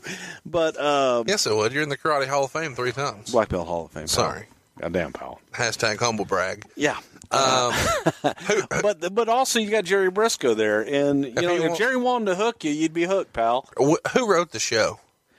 That was the creative team. We we wrote it. The creative team for WCW. Yes. No, no, no. The creative team for WWF. Who from creative is there for WCW? Was Kevin Sullivan there? No. Was uh, Mike Graham there? John Laurinaitis was there. No. That's who we pretty much dealt with. Who from the office is there? Maybe Terry Taylor. I remember Terry being there. Did you ask him what time it was? Did not. He wouldn't be able to tell me anyway. Roll Tide. Um, when you say we wrote the show, it's you, Heyman, Shane, Stephanie. Brian Gewirtz, uh, it was a creative team, so um, I don't want to misquote who I know. Brian was a part of it. I know Paul was a part of it. Vince was a part of it. Stephanie was a part of it. Michael Hayes. Let me ask you this: Do you guys write the show with guys who are featured on the show who you think you'll be able to work with if this WCW TV show does indeed come to fruition? The one you guys all kind of talked about in the, conference. The premise of the show, the Nitro show, was to have a happy ending, to, to leave a good taste in everybody's mouth, and to give them a bit of nostalgia, and also to try and just. They had already advertised a world title match. They'd advertised a, a Booker tag T, team. and, yeah, Booker T and, and Scott Steiner were advertised. Yeah, but they also, I think, they had advertised a tag team kind of tournament Yeah, deal, yeah, uh-huh. and they had advertised the uh, Bam Bam Bigelow Shawn Stasiak match. Tattoo match. So those things that had been advertised, we just said, well, let's just go ahead and do it, them and yeah. and be done. I, here's my question: Why no Goldberg? Because Goldberg, I don't think Goldberg was working at the time. Why not make him be on camera? No Kevin Nash. They they weren't there. They we also were working with the roster that Time Warner and those guys had already planned. We weren't going to spend any money to bring anybody else in. So if Brad Siegel said, "Here's the list who's coming," you guys Right. get the list and made the show. Right. And the goal is, And there was no and there was no need to bring you know fly in a bunch of extra guys to just say goodbye. Okay, so let's talk about the actual show now. The show opens uh, the very last night show, March 26, 2001, with Vince McMahon. Is that a rib? What a rib. It seems like the Isn't that great though? Well, you go back and you you think about which I'm just thinking about this now. I'm I'm just freestyling here. You think about Black Saturday. Yeah. How did uh, TBS show open up? Yeah. With Freddie Miller introducing Vince McMahon. Yeah. So it was kind of poetic justice. This is what Vince does. Sure. Fuck you, I won. He did. Uh, so he's featured in the God opening broadcast in a pre-tape backstage segment um, that was filmed in Cleveland, and uh, he announces here that he had bought WCW and would address the WCW fans and wrestlers later in the show, and it was going to be broadcast on both TNN and TNT. Uh, and then they opened the show Simulcast, yeah. with a Ric Flair promo. And Ric Flair comes out with a very interesting haircut because he had recently had his head shaved um, on a Nitro episode. And here's a little tidbit for you a WWF referee has that hair. Oh my God. Uh, isn't that awesome? I think it's cool. Seriously, to have another man's head shaved he- hair? I'm kidding. I have my daughter. I have my daughter's uh, Locket of hair first and second. baby. No, I have her. I have her first and second ponytails Wow. that, that my wife Did- cut off, and did then she I was lose 'em? heartbroken. Did she lose them in a hair versus hair match? Mask versus hair match? You're too much. Did Brutus the Barber come over, strut, and cut and clip that shit for her? No, I was devastated when they cut my baby girl's hair. When did you cut your hair and become a normal citizen?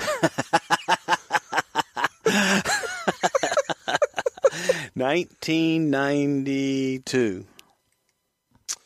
um, so this is one of Flair's better promos.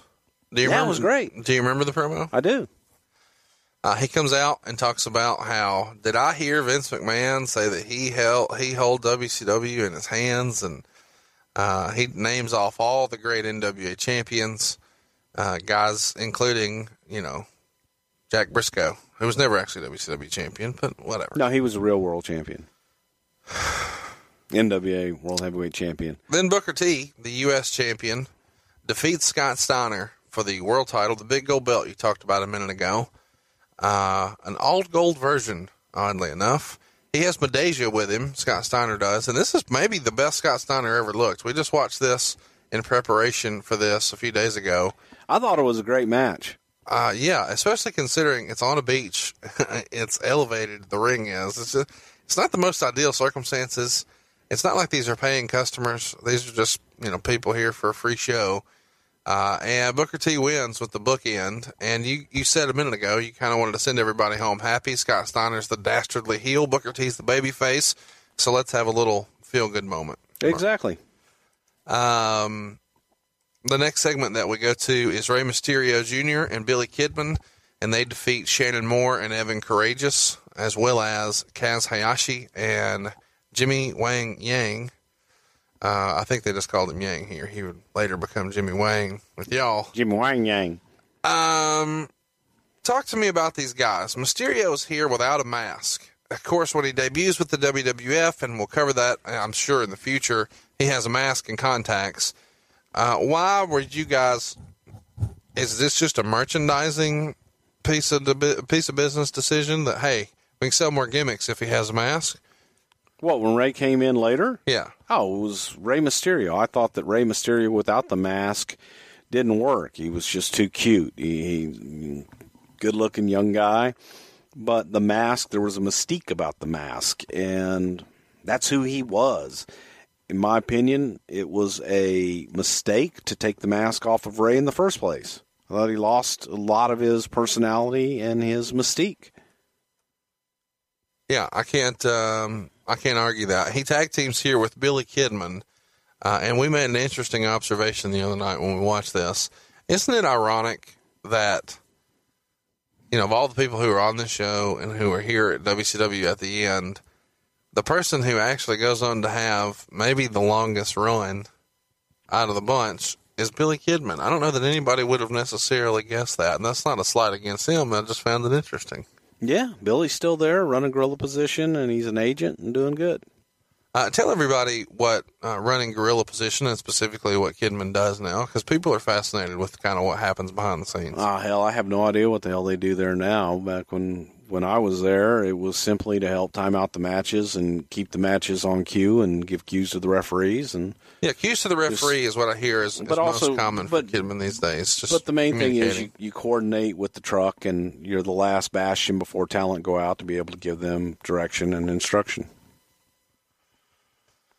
Uh, also in the match that we mentioned, Shannon Moore, he of course would be like Rey Mysterio and Billy Kidman before him. He would have a shot in the WWE. So would Yang, which we mentioned would be renamed. Evan Karagias and Kaz Hayashi, to the best of my knowledge, don't ever have a run with the WWF. Do you know why that may have been? Just no interest. I don't know if it was anything in particular, but maybe they didn't want to come. I, I, I don't remember specifically. Um, this is for a cruiserweight tag title tournament, and the winner of this match will go on later to have uh, a match for those cruiserweight tag titles. Uh, there's lots of cutaways here, uh, and we won't cover each one, but there's lots of cutaways in the show where on Nitro it shows Vince with Trish on the couch, and uh, she's congratulating him, and he's on the phone, and he's opening a champagne bottle, and William Regal is interrupting, wearing a WrestleMania 17 jersey. Uh, talk to me about when you guys were writing the show, why you thought, hey, it's the last Nitro. Let's put Vince making out with Trish on the show. Because it was an opportunity to plug WrestleMania 17 coming up on a completely different network. People are tuning in to TNT to watch Nitro. We now own it. We're going to plug our biggest show of the year coming up on Sunday. That's all. I'm not arguing that. But your method of doing that is showing Vince making out with Trish? That was a storyline. That was a huge storyline at the time. Why just that one and no others? Because you know what the culmination of the show is going to be, and you just want to get as much Vince on there as you can. Without a doubt, you want to build the, the idea was to build the anticipation at the end with Vince. Vince is gloating all the way through, and then you pull the rug out from under him at the end.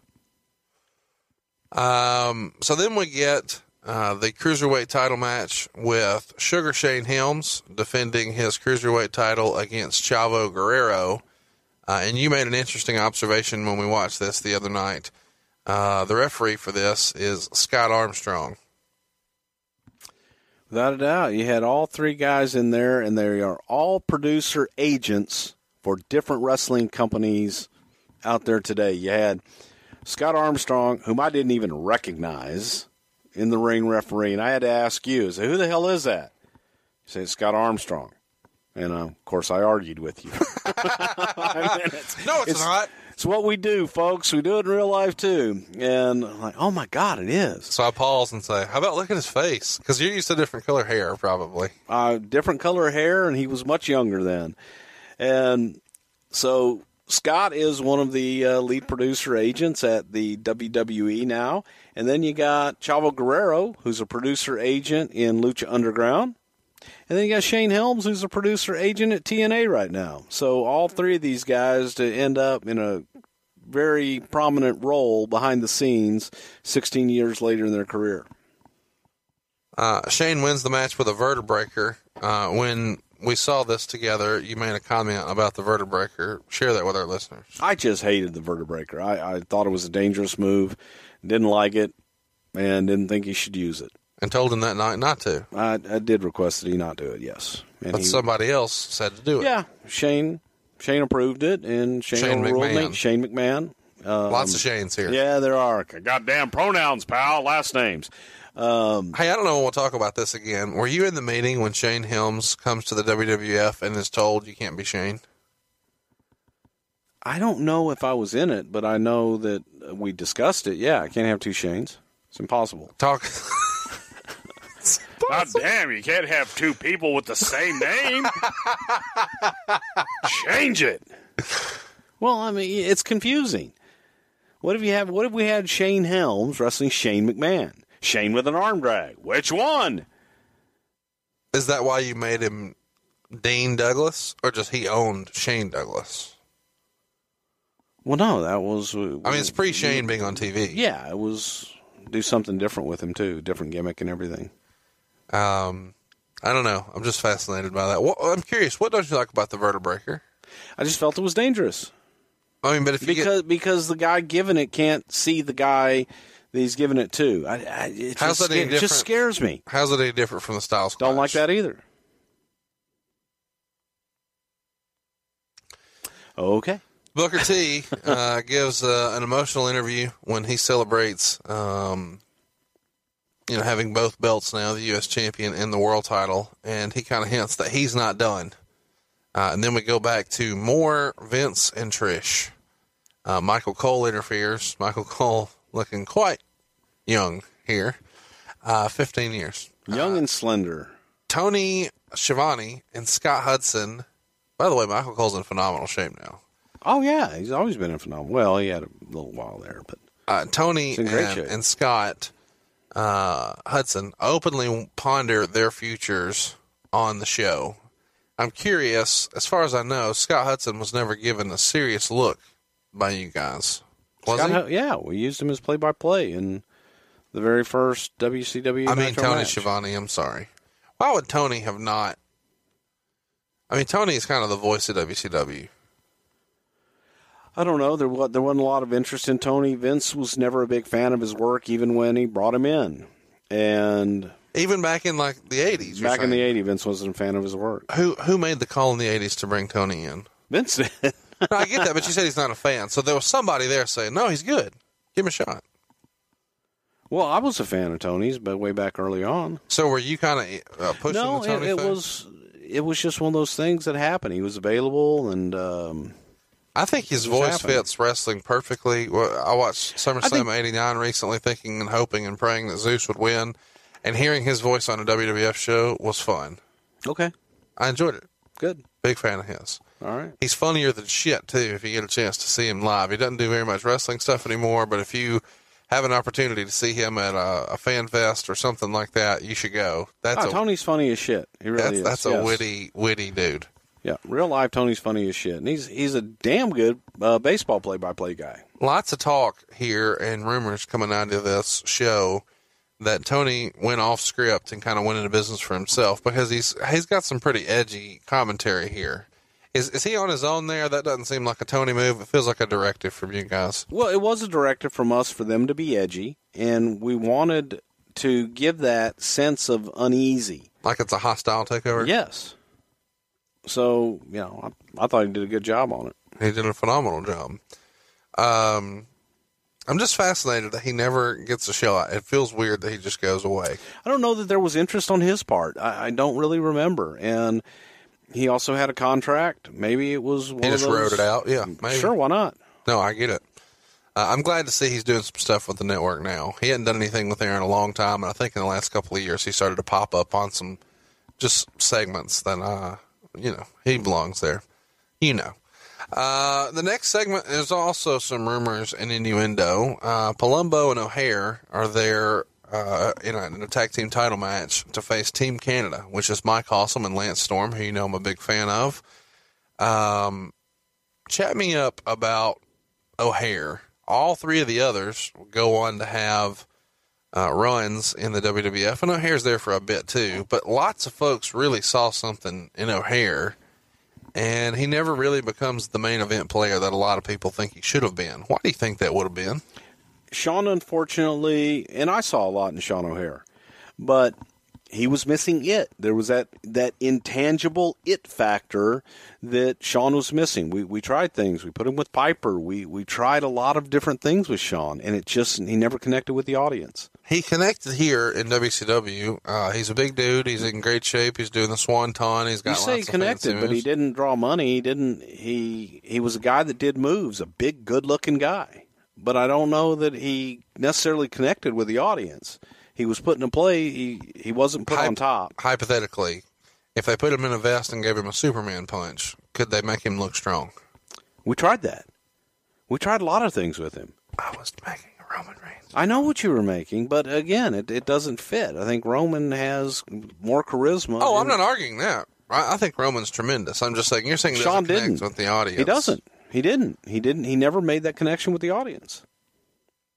They didn't. They didn't care enough to boo him out of the building. Thank you. They care enough to boo Roman out of the building. They care about Roman. They didn't care about Sean. We don't ever talk about the current product, but real quick, have you ever seen a phenomenon like Roman Reigns in your life? I love it. Now he's a phenomenal wrestler, and I think half the people booing him don't even know why they're booing. They It's don't like- know. They just it's just think a it's thing cool. to do. Yeah. I mean, I'm just fascinated by that. I, but uh, I go back Half to the, the same people- analogy that, that at least they react to him. half of my smart mark wrestling fan friends who tell me they don't like Roman Reigns, if I say, why don't you like him? They don't know what to say. Right. Boo, I just don't like him. What don't you like? I don't know. Oh yeah, no, I, you know what we'll we'll do one day, and I, and I, I will talk about the the travesty that is the whole Roman Reigns. Why people think they don't like him. Yeah, we'll get into that another time. I do want to state clearly for the record Roman Reigns is a hell of a nice guy. I've had an opportunity to meet him a few times. He could not be nicer. Great family, great dude. Rick thinks the world of him. He's always been super cool to me. Hard worker. Gets a bad rap. Uh, okay, so this match is over. Uh, O'Haire wins with the Swanton Bomb. And uh, then we get a review of the Stasiak Bigelow feud. And uh, Stasiak in his corner has the hottest property that you guys would get from this show, or from this match anyway, Miss Hancock, who would go on to be Stacy Keibler. Uh, did you know when you met her that day, hey, this girl's money? Yes, What was it about her that stood out to you as being she was it. beautiful and had legs that wouldn't quit, roll tide? and she was so nice. Had a very naive air about her, but she was strikingly beautiful in real life, with with no makeup on or anything, and as sweet as the day is long. Uh, Bam Bam Bigelow here. Uh, this is a tattoo match. It's worth mentioning. Uh, who booked this shit? I I guess Russo and them were doing it at the end. I, I don't know. Um, so the the, That, that was one of those that we inherited. the gimmick is if Bigelow wins, he gets the tattoo Stasiak, uh, who was running around saying that he had the perfect body and blah blah blah. Uh, Bigelow wrestles in a t-shirt here. What did you think of this match, Stasiak and Bigelow? You know, it's sad because Scott Bigelow was a friend of mine, and and I, I loved Bam Bam. It was sad to watch, and I really didn't remember it until I just watched it. And it looked like an indie guy trying to be Bam Bam Bigelow, is what it looked like to me. Because he had the big t shirt on, he didn't move like Bam Bam did. He was heavy. He was really heavy. And it just wasn't the Bam Bam Bigelow that I remembered. Uh, after this match, we abruptly cut to William Regal uh, hyping up WrestleMania 17. And then Regal buries WCW, just wanting to make sure that Vince knows what he's buying and do you really want to buy it. Uh, when they come back, uh, Schiavone makes a smart comment about Regal. That was scripted, right? Yeah. Okay. Uh, DDP gives an interview where he promises bigger and better things and thanks uh, the audience for allowing him to be Diamond Dallas Page. It was a pretty cool segment. I'm glad that they allowed him the opportunity to speak to the audience because uh, he was Mr. WCW there for a little bit.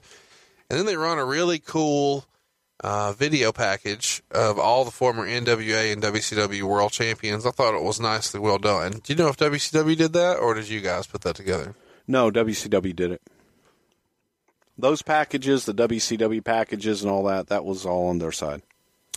Uh, then again, we go back to Vince, and he lets us know it's about that time. And then we get another match. We get Elix Skipper and Kid Romeo uh, tagging against Rey Mysterio and Billy Kidman for what is probably the ugliest set of tag team title belts in history. The WCW Cruiserweight Tag Titles, uh, shortly lived. They don't get a lot of play here. Uh, and the match doesn't get very much time either. Uh, under five minutes here for this tag team championship. Elix Skipper, did he ever get a serious look by the WWF? I don't really recall. It was, um, I, I, don't remember. He was phenomenal in him, TNA. The early days of TNA, he was. Yeah, I don't know what happened. Really underrated. Uh, I think he was based out of Atlanta, and uh, a lot of people will remember him for famously walking uh, the top of the TNA cage when they had the six sides of steel there, uh, and then doing a hurricanrana off the top. Rey Mysterio, Kidman, of course, everybody knows they had success in the WWF, and I don't know when we'll talk about him again. Somebody said I would say that, and I did. Kid Romeo. Your thoughts on Mr. Kid Romeo? Don't really have any. Me neither. Let's move along.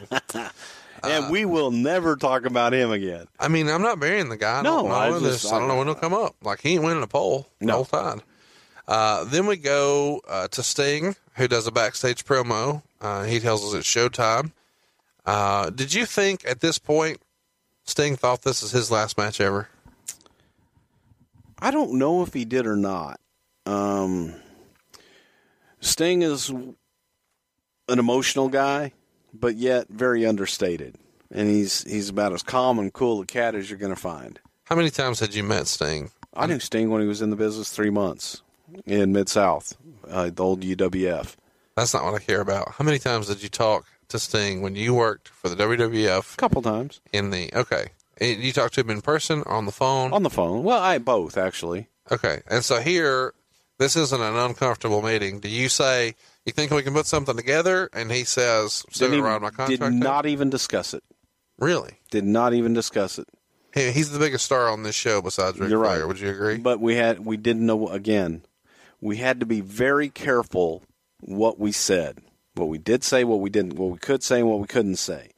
And because the deal's technically not final. I mean, it kind of is, but it's kind of not. And, and we didn't. I didn't want to say, "Hey, man, we'd really love to have you." When after we look at everything, nope, don't want to touch that. We we, we just had yeah, well, we just had to be very careful what we could and couldn't say legally, and, and we were walking on eggshells. So here we are in the main event now: Ric Flair versus Sting. Uh, this is the last match on the show. Why this match last rather than the world title? I think if you look, and this was coming from a historical vantage point, if you look at going back to when WCW really took off and the two stalwarts, the when you think about WCW, you, th- you really would think about two names, and that was Sting and Ric Flair. And back in 1988, Eight. for the first, what was it? Clash of the Champions. Clash of the Champions. When they had their first big match that was a classic, it was Sting and Flair. They had a legendary rivalry all throughout WCW, and we just felt that was a good way to kind of close close the door on, on the old WCW with one more one more match. And here it is. Um, it's kind of interesting. The first Clash of the Champions, the first Nitro, the last Nitro, and I guess this is technically the first Night of Champions. Ric Flair versus Sting. It goes about seven minutes. Sting wins with a Scorpion Deathlock. Um, Ric wrestles in a T-shirt. Yep. Ric's never wrestled in a T-shirt before. Why did he wrestle in a T-shirt here? Well, Ric had been in a uh, different role up until that point, and Ric had not worked in his gear in quite some time. And he had been having matches in his suit and been going out and doing comedic skits and hadn't wrestled in a match in, in a long time. Didn't hadn't wrestled in boots even at that point. He was doing a, lot of stuff non wrestling oriented. So Ric wasn't in the best shape. He he wasn't in classic Ric Flair shape, and I don't think Ric wanted to go out and take his shirt off, and people go, "Oh my God, he's out of shape." So he he wanted to wear a shirt, and I didn't care what the hell Ric Flair uh, Wore. wore in the ring. He's Ric Flair, Right. and I said, no problem. Do what you need to do, and he was he was more comfortable that way, and we wanted everybody to be comfortable. And I'm certainly not going to dictate to Ric Flair what the hell he wears in the ring to go do what he does. So we didn't have a problem with it. Give it to me. What's that? There's an interesting Ric Flair story from the last Nitro. Oh, Ric didn't bring his gear. But the gear's there. So fill in the blank. They had it countered to countered that day, What does that mean? and we had somebody uh, in Charlotte, whoever was in Charlotte. I don't know if it's David or, or his wife or whoever That's probably Megan. got the gear. I'm freestyling. Okay. And got the gear and got his boots and his robe and everything and, and sent it. We had someone go and pick it up at the airport and bring it in. So when you see Ric, he finds out he's supposed to be wrestling in the match when? Saturday? Would have been, we, well, we told them on Saturday, and that was John Laurinaitis who was to communicate that to talent. And so you see Ric, or Ric comes up. Who does Ric tell? How do you find out he doesn't have his gear? He told us, Comes up and says, Hey, I didn't bring my shit. I don't have my gear. I didn't know I was wrestling. And you say, Well, we need to get it. and and I know Shane Ric. was there. So Ric says, Oh, I can't get it. I mean, I'm here. There's nobody there. Yeah, he started making other suggestions Yeah. of other things he could do. And we said, no, don't worry about it, man. We can get it here. We'll find a way. And we did. He just really did not want to, not not wrestle, but he was self conscious of the way he looked. You know, Ric has always been self conscious and, and he is his own worst critic. And I, I used to say to him all the time, I said, man, you're Ric Flair. Yeah. Just go out and be Ric Flair. Right. You're it. They'll forgive you. Yeah. And there wasn't a whole lot to forgive. He's Ric Flair. Yeah. So, you know, roll tide. And, and he went out and performed and gave him one last hurrah, so we thought. At the end of the match, uh, the two men embrace, and it feels like a good ending for Nitro, except for, and this is maybe only me saying this, Tony Schiavone doesn't get to say goodbye. Okay. Do you think he deserved that? Well, it's not about what he deserves. It was about telling a story, and it was about, and frankly, it was about giving one last plug to WrestleMania. I, I get So all that, it- Bruce, it but if you're wasn't a- saying we wanted to book it to for a But, feel good, but we weren't. But we weren't looking for you know goodbyes here. We didn't want to say goodbye. We're never going to have WCW again. Okay, because fair here was a brand that we wanted to, To keep going and do a show. So if Tony Schiavone says goodbye, Feels well like then the end. okay, goodbye. yeah. And and we didn't want it to feel like the end. We wanted, you know, to be continued at the at the end of that show. So the simulcast begins, and uh, Vince has Lillian Garcia introduce him again, and he's in the middle of the ring and says that uh, the deal's done, but he's yet to sign the contract, and that Ted Turner himself is going to have to walk that contract down the ramp at WrestleMania to him, and uh, he takes full credit for winning the Monday Night War, and says that uh, the only way to beat a billionaire is to become one yourself, and that he didn't do it with the help from anyone; he did it all by himself. Uh, and then he starts talking about his match at WrestleMania 17 he t- threatens to uh, choke the life out of Shane, just like he did WCW. And then he asked the WWF fans in attendance in Cleveland which WCW stars they wanted in the new WCW. He does a thumbs up, thumbs down deal here. Hulk Hogan, Lex Luger, Buff Bagwell, Booker T, Big Papa Pump, a Goldberg chant breaks out, but it doesn't address it. Sting, and then Goldberg. Uh, the crowd probably went the most insane for Goldberg, and given what we've seen here in 2016, makes a lot of sense. As he runs through the list, though, Hulk Hogan gets another shot. Lex Luger does not. Buff Bagwell is there for a cup of coffee. Uh, Booker T's there. Big Papa Pump's there. Sting eventually. Um, and then at the end, he finishes by saying that he's firing uh, everyone associated with WCW and claiming that WCW will stay buried. And then Shane's music hits, and he appears in front of the live Panama City crowd for Nitro. And this is a pretty big deal uh, when this happens. And he says the name on the contract uh, is McMahon, and that it is signed, but it's Shane McMahon, not Vince McMahon. And then they run a promo on both shows, including Nitro, for WrestleMania 17. I'm fascinated by this because, and I only learned this in doing my research here Vince asked Siegel about this simulcast possibility and was supposedly surprised at how easily he agreed to this. When do you find out that the simulcast is an idea and then, hey, it's happening? Probably Thursday or Friday. So, right after before. the deal's made. Okay. Yeah. Uh, Triple H was given credit for the idea of the simulcast. How fucking genius is that? Oh, it's a great idea. I don't know who came up with it. If if he did, it was a great idea. Uh, supposedly Vince did not get permission to run this WrestleMania commercial at the end of Nitro. It wasn't agreed upon. But I guess at this point, he's bought the damn thing. What are they going to do? Right. Pretty slick. Well, you got to promote your show. Uh, the word on uh, the street is that Shane was very uh, down to earth and friendly to everyone, just a good dude. Shane is a down to earth good dude. Uh, but even the WCW guys are reporting that at the time. They were obviously nervous about that. Uh, supposedly, no intimidation or weird games or head games. And a lot of people have painted Vince with that picture um, over the years, but not the case here for Shane. No, Shane's a good dude. I mean, he is. Supposedly, Shane Douglas no shows the show. That's what the torch reports. Uh, do you remember him being written onto the show? I do not. Did anyone notice he wasn't there? Nope. Uh, also, allegedly, Buff Bagwell and Lex Luger were there, but left before the show started.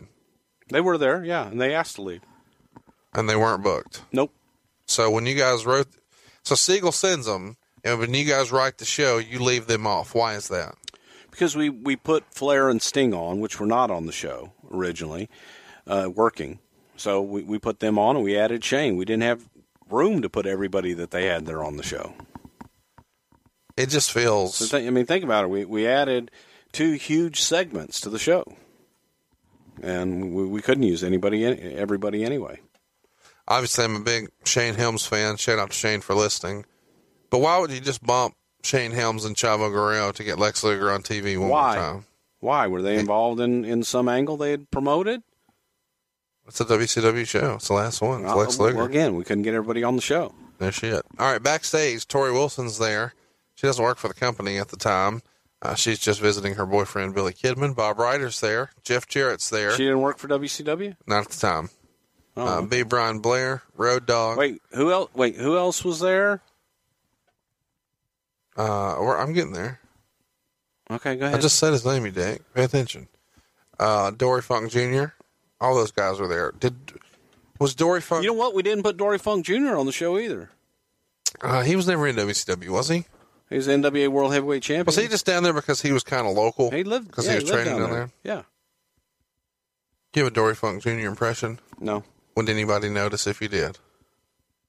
Do not disparage the good name of Dory Funk Jr. from Umbarger, Texas. Uh, Road Dog was here. Um, he had been released from the WWF uh, at that point, and he's there.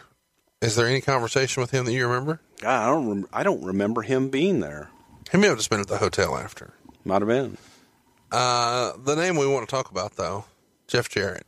And, and Spend my days working hard on the go, but the hands on the clock keep spinning too slow. I can't wait to be alone with my baby tonight. how does he spell You know my baby's got me wrapped around her little finger. Go ahead. How does he spell his name? J E. Nope. How does Vince spell his name? Ah, how does McMahon spell his name? On Raw, he spells his name. G double O double N double E. Gone. Does Jeff Jarrett see that or know it's coming? Yeah, He knew it was coming. he saw it. I didn't know it was coming. So you you did not know that line was coming. No. And when you say he saw it, you're watching it on a monitor backstage. Yeah. Jarrett's beside you, Jarrett was right nearby. Yeah. and when he says that, do you turn to see the reaction? Jeff was cool. I mean, he he knew. He he just What'd Jarrett Je- say? Nah, he was fine. He left shortly after that. Took a couple of guitars and left. But no, Jeff was cool. I mean, Jeff didn't didn't think, and I think Jeff had one of those contracts too. But there was no. Um, He has an there was audible no, response. He was fine. I mean, he he really was. He had to laugh. He laughed about he it. laughed about it. Yeah. Um, did you think there was any heat? Did you think he? I mean, yeah, it's funny, but that's a shoot. He's not coming back. Honestly, we didn't know. We really, I mean, we did, Was there the- was there was absolutely no one that we said we're not going to take him. We're not going to take him. That dis- those discussions hadn't happened. Keep saying we, we hadn't done discovery. We didn't know. You know, we might have looked at it and said, "God damn, they got Jeff Jarrett for two years at seventy five thousand dollars. Let's grab that." Quit tiptoeing, Tiny Dancer. Was there heat with Vince and Jarrett right here? I can't answer that because I don't know. I, you know what? I mean, Jeff Jarrett and I had our differences over the years, and we were fine that night. You know, it's just business. rumors and innuendo for years were that there was heat between the two. Recently, on the MLW Radio Network, Jeff Jarrett was on the Ric Flair show. He says there was no heat, and that's all internet. Then I would defer to him on that because he would know. You're in the front office. Why are you acting like you don't Well, know? no, I'm. I'm. Look, there was there was no heat. There was there was no, nothing from the standpoint of Vince saying, "I don't want that guy. I don't like him." That didn't happen. So Vince only says the J double O double N just for just for humor. Just No, for again, you take one of their talent, and that's how you start it. They're gone. That was a character, Vince McMahon, the evil owner of the WWF, that's now buying up WCW. He's going to fire everybody. Okay. And, and also, and, and I wasn't there. Normally, like I said, did I know it was coming? I didn't. Normally, I would produce Vince on those nights. I wasn't there, so I don't know who produced it, how he came up with it, or anything else. We had a lot of guys that taped things, pre-taped that we sent to the guys in Cleveland. rumor and innuendo at the time were that the Palumbo and O'Haire match was cut short from eight minutes to three minutes, and there's speculation that this was a oh. test just to see how they would do. That's just fucking stupid. Who said that? Was that was that in your your little dirt sheet? Yeah, that's absolutely stupid, insane, ignorant by someone who has absolutely no clue whatsoever what the hell's going on. I wish you had No. a strong opinion. But that's stupid. And I and I hate to say when things are st- you know I hate No, to say something stupid. That's say it stupid. every week. Say it every week. Well, that's stupid. That's because Uh, you bring up stupid shit. That's stupid. You know, no, that's- but there's that's you- my role Think, the show. think about that. Okay, think about everything I've said throughout this whole this whole show about we didn't know who we wanted. We didn't know these guys. bullshit. We didn't, and we're looking at it. We hadn't had discovery. We didn't know what contracts held, and oh, well, let's test Palumbo and O'Haire. Think of the absurdity in the whole scope of we have WrestleMania coming up in six days. and you give a fuck We've got about this. Yeah. Huh? I- I- I yeah, it. yeah. Uh, but think about the absurdity of let's test Palumbo and O'Haire. Now, God damn it, pal, when you get down there, I want to test this uh, Palumbo and O'Haire tag team. Wrestlers believed the WWF asked for the belt to be put on Booker T. Was that your you guys booking that? Because you knew you Wrestlers wanted believe what? the the boys in the back believe that the WWF wanted the belt put on Booker T. Just the happy ending, or We were, yeah, that was just simply to have a happy ending and have a you know good feel good night. rumors at the time were that um, they were going to try to start this WCW TV show, and there would be separate creative in separate offices. But the, the office would still be Titan Towers, but there would be an off-site spot for WCW Creative. Was that something you can confirm was even discussed preliminarily? Preliminarily, the whole idea was to, to have two completely different separate brands with different creative teams, with actually different marketing teams and, and the whole nine yards. That was the pie in the sky. Oh my God, if we could only do this and pull it off. Right. No, obviously, that didn't happen.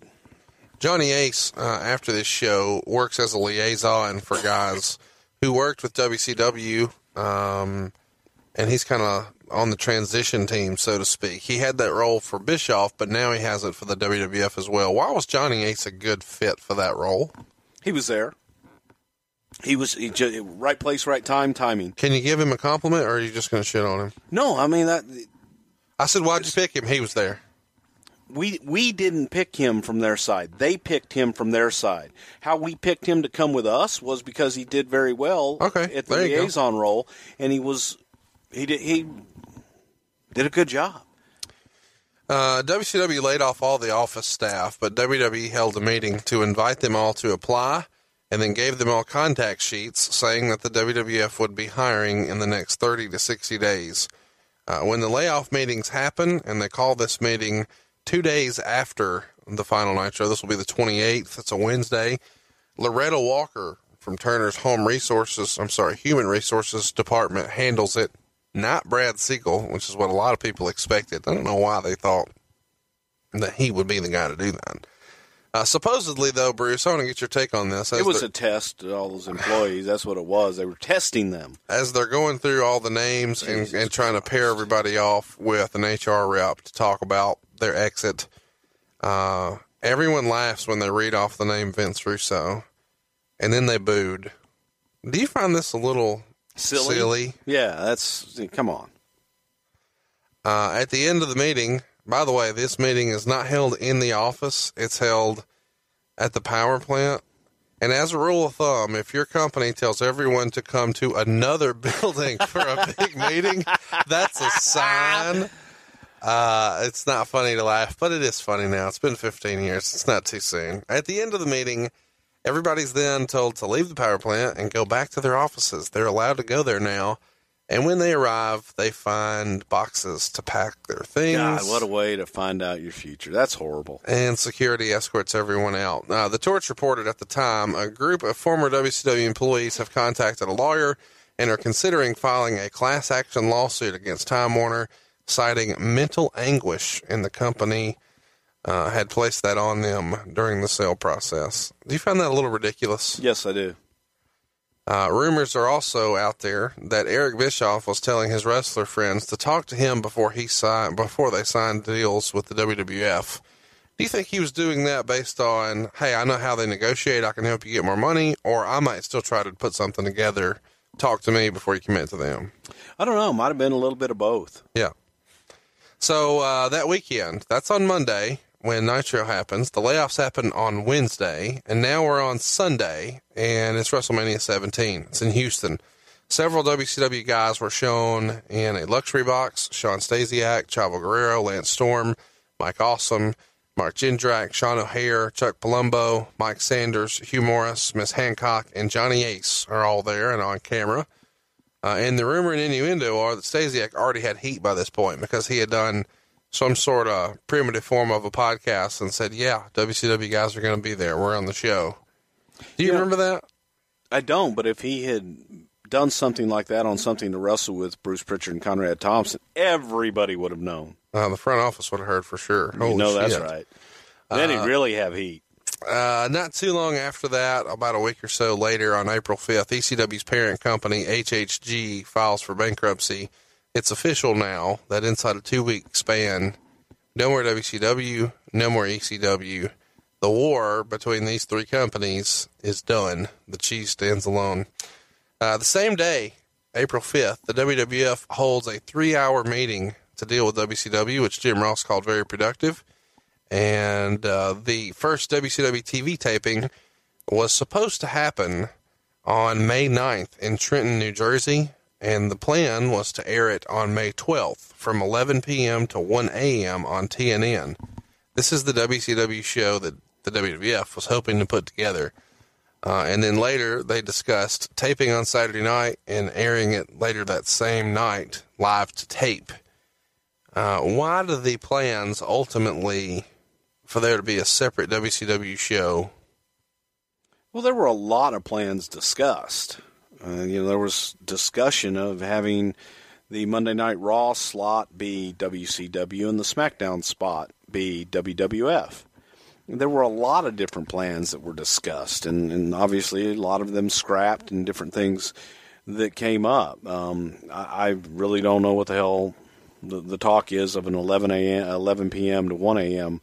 show on TNN but it was like I said, there were a lot of things discussed. So Well- when you look at it, and there wasn't, we didn't have a lot of talent that we ended up taking from there that was marquee talent. If Fusion Media would have gotten their hands on WCW and that deal would have closed, uh, their first pay per view, which we talked about earlier, was to be called Big Bang, and it was scheduled to happen on May 6th. Well, of course, the WWF winds up with the property, and on May 6th, no WCW pay per view happened. But the Big Bang everyone was looking for did arrive on May 28th when Lance Storm jumped into a WWF ring to super kick Perry Saturn in the face, and the invasion had begun. So let's kind of put a bow on the very last Nitro, uh, with the exception of what happened after. So we've talked about what was on camera. We've talked about the rumors and innuendo. We're not going to talk about the invasion. That's for another time. But what I do want to talk about is the show goes off the air. Nitro's done. You're in Panama City. Describe the feeling and the emotion amongst the boys there. And then, more importantly, what I'm interested in is you, Brisco, and Shane. Well, me, Brisco, and Shane celebrated with some beers at the hotel. What kind of beer? I don't remember. Miller Lite. Miller Lite, Roll Coors, Tide. Coors Light. I don't know. Hey, if you're if you're a beer sponsor, uh, something to wrestle with at AOL.com. please. And by the way, and we will drink it and we will support you. But uh, we we had a few drinks, but then we had to get the hell out of there. We had to get to um, pop another one for the working man. Uh, we had to get to Cleveland, pick up the Raw crew, and get to Detroit because there was a blizzard coming in to Cleveland, and we had to beat the blizzard to How high of a high are you on after this show Oh, is? we're boy, we're about as high as you can get legally, and it was just a kind of a euphoria, and we couldn't stay there and enjoy it. We we had to go. We had work to do, so we got out of there. Um, How much beer did you drink before you left? a lot. Well, no, I say a lot. We probably drank maybe six or seven each. Oh, it's not that bad. No, not And then you get on the plane. What's on the plane? In my head, there's uh, beer and wine. oh, the plane's got a full bar. Um, How big's the plane? plane's 12 seater and it was just me shane and, and gerald brisco and You guys had just drank- gotten the jet, right? hmm no it was a couple years old Okay. When did you get It it? was a few years old when they first went public. because they because they liked the Because they just during the bunch during of the fucking road money. show. Well, no, because it was convenient as hell. Saved us a lot of money too. One day on the show, uh, I know maybe it's only me who wants to hear this. I got to hear about Vince McMahon flying commercial. it's hard for me to imagine him standing in line, waiting in a ticket counter, being herded like cattle. He's just a man. I get mean, that, but his life is so far removed from that now. Like, yeah, probably so. it's just uh, not something I imagine. True that. True that. So But it was, you know, we got on and uh, we had filet and some Caesar salad. hashtag humble and we started uh, drinking wine. There was always red wine on the plane because when Vince got on the plane, he would normally be greeted with a glass of wine. So that's his usual routine for wine to That was during the time. I mean, we, there Maybe was- not there now, were but times, yeah. There were times we'd have drinks, we'd have beer, what what have you. Everybody had their personal favorites, and that was during the red wine run. That that happens uh, in celebration of a big moment or the No, show being. it's- just the end of the day. Yeah, the end of the day, have a Yeah. drink. And so we got on, and we're flying from Panama City to Cleveland. So it's just us, the flight attendant, the pilots, and we drank a lot quickly.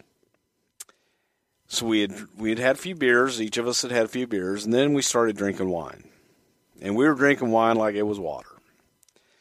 And at some some point, the flight attendant says, "Guys, I got to cut you off." This is a private plane. I was like, can't cut us off. It's our plane. And she says, I've got to have wine for Mr. McMahon when he gets on the plane, and you guys have drank it all. 'Cause I thought I had more, but we had gone down to the last bottle, and she, she was like, she had to have, had to have some wine for Vince because he got on the plane. There was no wine. It could have been ugly. So we started. Uh, we broke into the Jack Daniels, gargled a little Jack. Gargle. Why'd you gargle? I don't know. I a thing Because I'm with two crazy people. I'm with Shane and Gerald Brisco, and they were gar- gargle pussy, and uh, and and I don't like Jack Daniels, and I was doing Who shots does? of Jack. and I was Horrible. I was drinking shots of Jack and gargling it, and we're drinking Jack. We'd already drank I don't know how many bottles of wine. We drank a lot, and then we went. Then we switched to beer, and we land in. Uh, a blizzard. a blizzard, and it was ugly. And we get there, and everybody gets on the plane. It's a 12 seater plane, and there were 13 of us. Freestyle. Who's on there? I know you don't remember all the names. Oh, God, I but don't remember. Brian, Stephanie, Vince, uh, Michael, uh, Dave Lagana. I don't know. Okay. And but I stood. I do remember that Why? because there were only, there were only 12 Oh, seats. 13 and there were 13 on a of 12 us. seater. Got it. And I remember Vince holding me up, taking off and landing, which was funny as shit. What kind of plane was it? A Challenger, I think. Okay. but it's a good sized plane. And I, I probably could have gone in and sat in the bathroom, but why when you can stand up Yeah. and you're drunk? Sure. But Jerry Brisco was frisky, and Jerry started taking people down and uh, and grappling on the plane, and it was a lot of fun. It was one of the one of the most most drunk, most Drunk? drunk, I've ever been. Yeah. Most most drunk I've ever been in my life. Not the, but one of. I still remember it, so that that's Where were y'all going? We're going to Detroit, For? SmackDown. How crazy is that? Yeah, another day was like, okay, that's over. That was last night. We got SmackDown to do. We got WrestleMania in a few days. Is that one of the craziest weeks of your life? Yeah, they were all crazy. But this is Houston, so it's your hometown. You're- Houston. the hell are you talking about? WrestleMania 17. Oh shit! I'm like going. It was "What in the hell? fucking How the hell did you get to Houston? Yeah, By plane, usually. yeah. So, Panama City, To Detroit. well, Cleveland for Raw, Oh, Panama City, back to Cleveland, to Detroit. to Detroit, back. I think to we Stamford, Went back to Stamford, then I flew to Houston. then Houston. And, and you were, because you're familiar with the Houston market, you were heavily involved in other promoting, Yeah. promotional things. We'll talk about that another time. And then you're in the fucking gimmick battle royal. So you've got a lot going. And you could argue, and I mean, I don't, I don't guess I have to argue with you. It's the You do, though. or the second biggest WrestleMania ever at that time. Is, Yes. th- is three bigger or is, is seventeen? Three was bigger in in people, but but seventeen was bigger. And we had every- Fan Fest, and we had everything going on there. We were buying six hundred thousand dollar steers and stuff like that. But we'll talk about that later. So WrestleMania 17, a topic for another show. The invasion, a topic for another show. But wow, this was what happened when the WWF bought WCW and the final Nitro went down on March 26, 2001. And again, he's on Twitter at Bruce Pritchard. I'm at Hey, hey it's Conrad. The show is at Pritchard Show. And uh, we'll see you next week right here on Something to Wrestle With.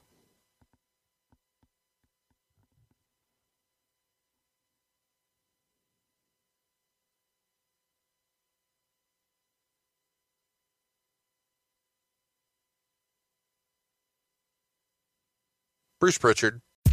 John brings his skewed sense of humor. Jeff brings tips to cut strokes off your next round. Together, it's those weekend golf guys. They'll pay a lot of money to PXG and Titleist and Callaway and on and on and on, right? How many yards do you think you're going to pick up with that extra driver? I think I can get an extra 5 to 10. What if I give you 15 to 20? you pay me more. Jeff Smith teaches on the sliding scale. Those Weekend Golf Guys, the podcast, part of the Bleav Network. Just search B L E A V on YouTube or wherever you listen.